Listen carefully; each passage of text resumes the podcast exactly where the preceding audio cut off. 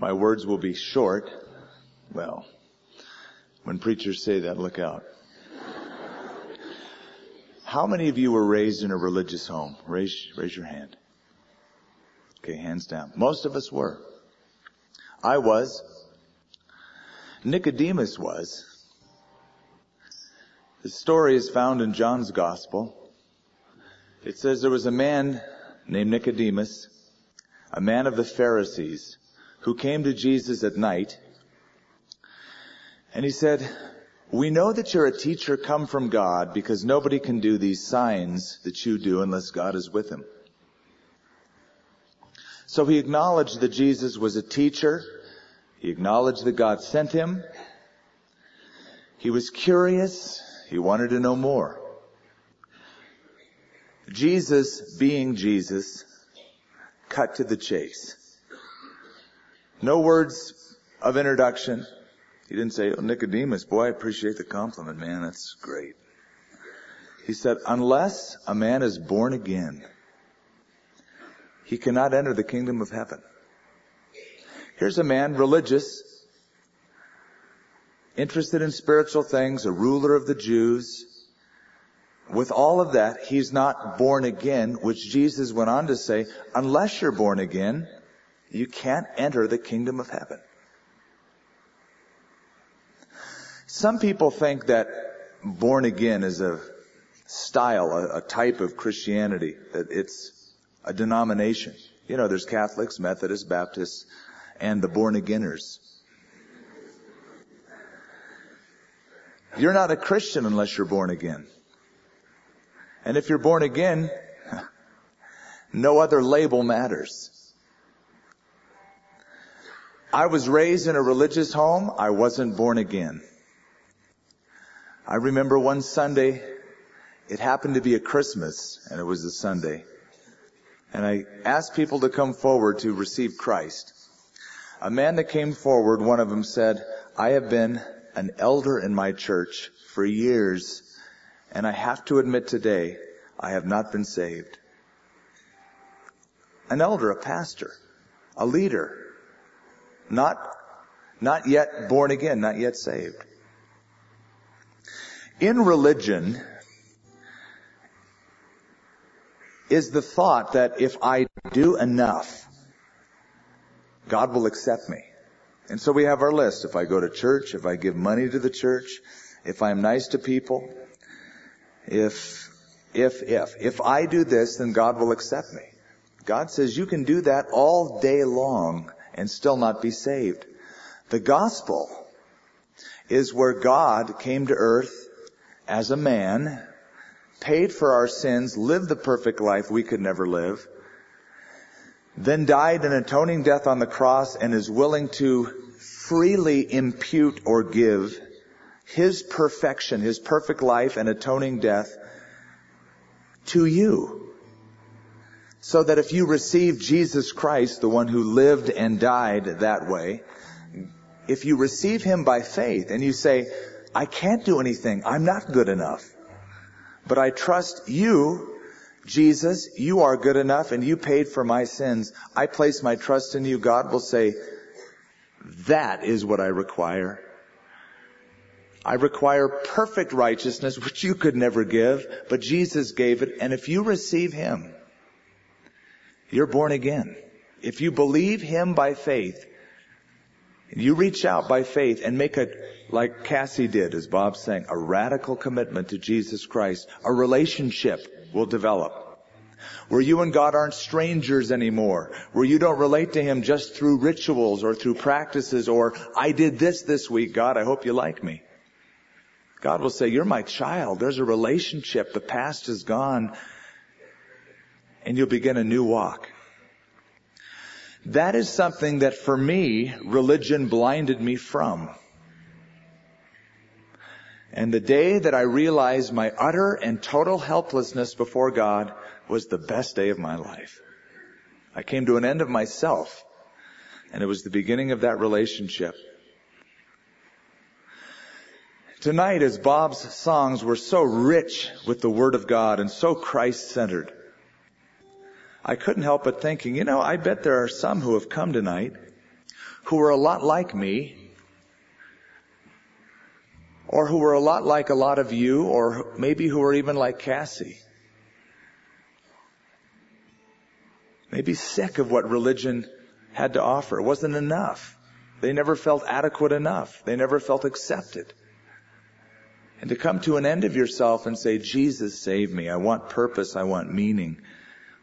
Wipe away my past. Give me a new start. I don't want religion. I really want a relationship. If that's in your heart, then you're on track because that's exactly what God wants. The only religion God ever established through a series of rituals was Judaism. That's the old covenant. That's passed away. Once Jesus Christ came as the final sacrifice. Now we can relate to God freely and intimately through that one mediator, Jesus Christ. It is not automatic though. You can't say, well, I was raised in a Christian home and I had Christian parents, therefore when I die, I'll go to heaven. God has no grandchildren. Only children. And if you don't have a relationship with Him, then I'll say that God brought you here tonight to make sure that you leave with one. Again, it is your choice. And we're going to pray that you make the right one. Let's do it. Father, we, we bow our hearts. And in doing so, Lord, in talking to you right now, in this auditorium, surrounded by your love, your people. We believe it's the perfect setting for those who are already sensing a longing and an emptiness, a desire to be satisfied. This is the perfect place for that commitment to be made.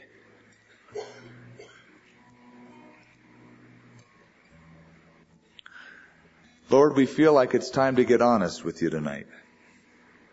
To not hide behind anything anymore.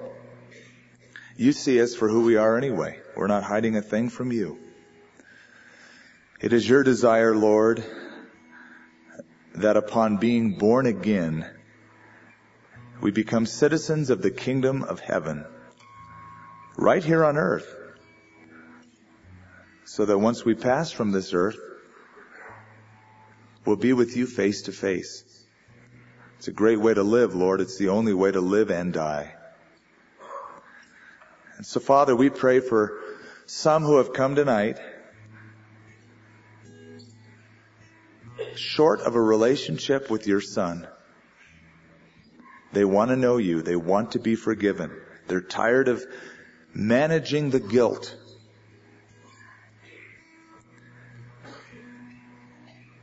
They're tired of empty promises. And Lord, I pray that tonight would be a night of rest.